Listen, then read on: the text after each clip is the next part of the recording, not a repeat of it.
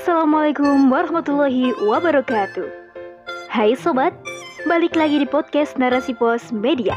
Kali ini bersama saya Dewi dalam rubrik opini dengan tema Diskon Fonis, Bukti Bobroknya Peradilan Kapitalisme oleh Eti Budianti. Garut marut penegakan hukum di negeri ini sungguh memprihatinkan. Seiring pandemi yang tak tahu kapan berakhir, begitupun kasus-kasus korupsi di negeri ini. Tak ada tanda sedikit pun akan berakhir. Semua akibat hukuman yang tidak memberikan efek jerah, kasus Jaksa Pinangki contohnya. Pengadilan Tindak Pidana Korupsi atau Tipikor telah memutuskan hukuman 10 tahun penjara dan denda 600 juta bagi Jaksa Pinangki. Hal itu karena Jaksa Pinangki telah terbukti melakukan tiga tindakan pidana, yaitu pertama, menerima uang suap 500 dolar Amerika Serikat dari Joko Chandra terkait kepengurusan fatwa di Mahkamah Agung, yang merupakan upaya agar terpidana kasus korupsi pengalihan hak tagih Bank Bali ini dapat kembali ke Indonesia tanpa harus menjalani hukuman dua tahun. Kedua, terbukti melakukan tindak pidana pencucian uang dengan total 375,229 dolar Amerika Serikat atau setara dengan 5,25 miliar.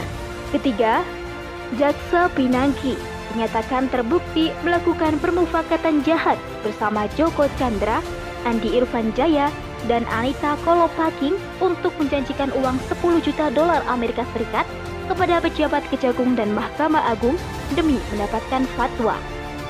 Melihat kasus yang dilakukan Jaksa Pinangki, sungguh amatlah berat. Hukuman penjara 10 tahun dan denda 600 juta tidaklah sebanding. Tapi, alih-alih memperberat hukuman, Pengadilan Negeri Jakarta justru memberikan diskon vonis. Jaksa Pinangki hanya mendapatkan hukuman 4 tahun penjara dan denda 600 juta. Sungguh menyakitkan. Keadilan hukum ini benar-benar tercederai. Kasus ini benar-benar mengidentifikasi kuatnya mafia peradilan di Indonesia. Diskon vonis ini menurut hakim yang memutuskan perkara di Pengadilan Negeri Jakarta karena Jaksa Pinangki telah mengakui kesalahannya dan bersedia dipecat sebagai jaksa. Selain itu, karena dia adalah seorang ibu dan memiliki balita 4 tahun. Namun, Apakah hakim lupa kalau semua warga negara memiliki kedudukan yang sama di mata hukum tanpa memandang apakah laki-laki ataupun perempuan? Keputusan hakim ini sungguh membuktikan betapa lemahnya sanksi hukum dalam sistem kapitalis.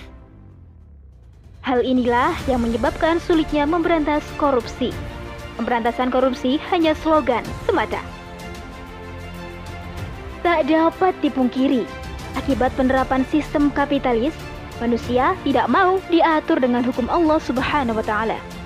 Banyak kemudaratan yang dialami negeri ini. Carut marut penegak hukum semakin menyadarkan bahwa sistem politik dan hukum sekuler kapitalis nyata-nyata gagal mewujudkan kemaslahatan.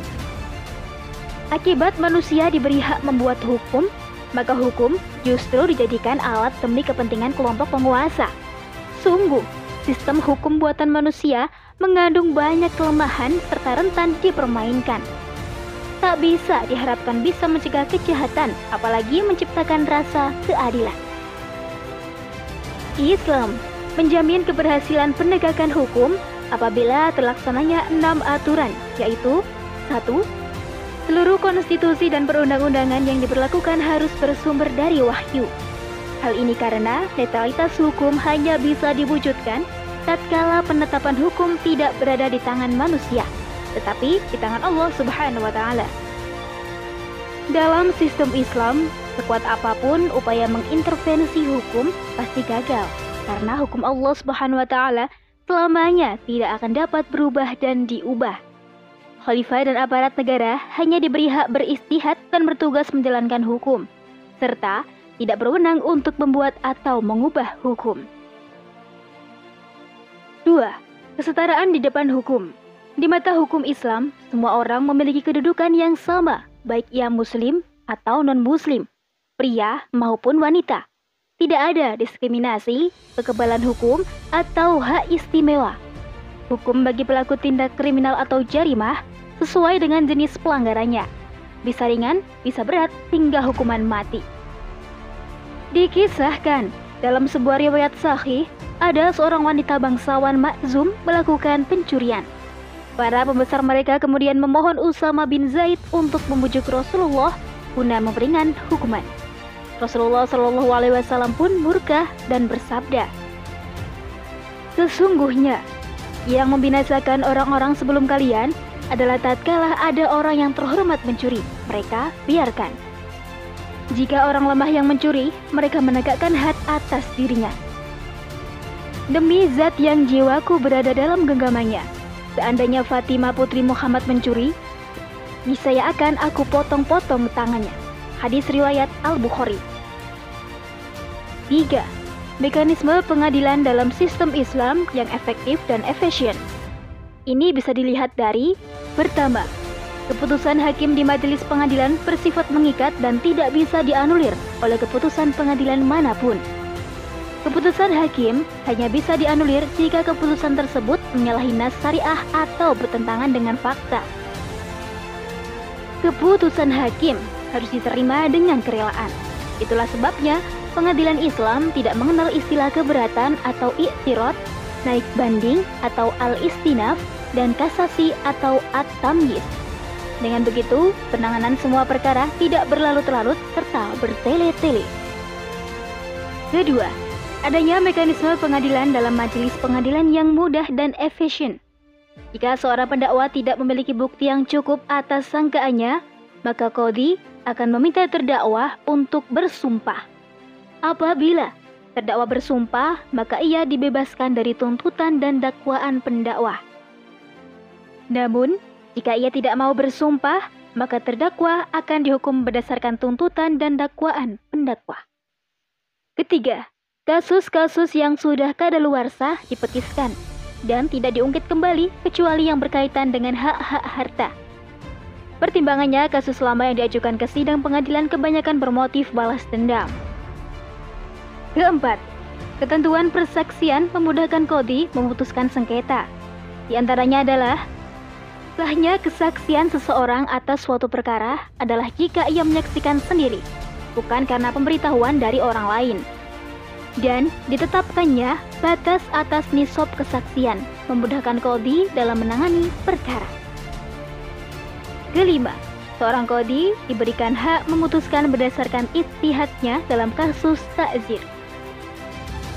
Empat, Hukum merupakan bagian integral dari keyakinan wajibnya seorang muslim untuk sadar syariah, membawa dampak mudahnya penegakan hukum. 5.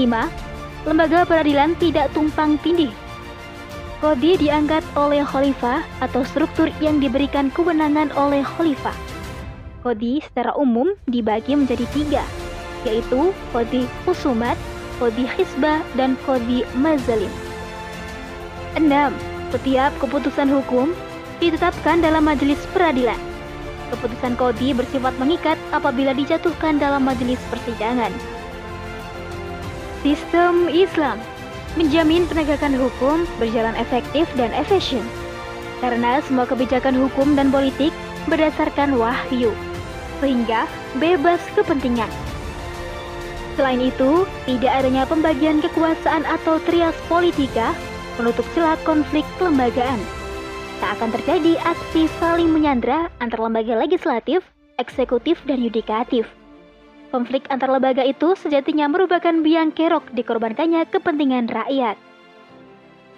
Dalam sistem Islam, Khalifah merupakan pemegang kekuasaan tertinggi dan mengurus rakyat. Kepemimpinan tunggal inilah yang membawa dampak mudahnya penyelesaian setiap sengketa. Sistem Islam pun mewajibkan kaum muslim untuk beramar ma'ruf nahi mungkar, baik secara individu, kelompok, bahkan negara. Sehingga mampu memberikan tekanan bagi siapa saja yang bermaksud merobohkan sendi-sendi hukum. Sedangkan penegakan hukum dalam sistem kapitalis sejatinya hanyalah jargon semata. Dari hulur hingga hilir bermasalah. Berharap padanya tentu merupakan kesalahan yang besar Diskon vonis kasus jaksa Pinangki ini bukti bobroknya sistem kapitalis. Wallahu alam bisawab.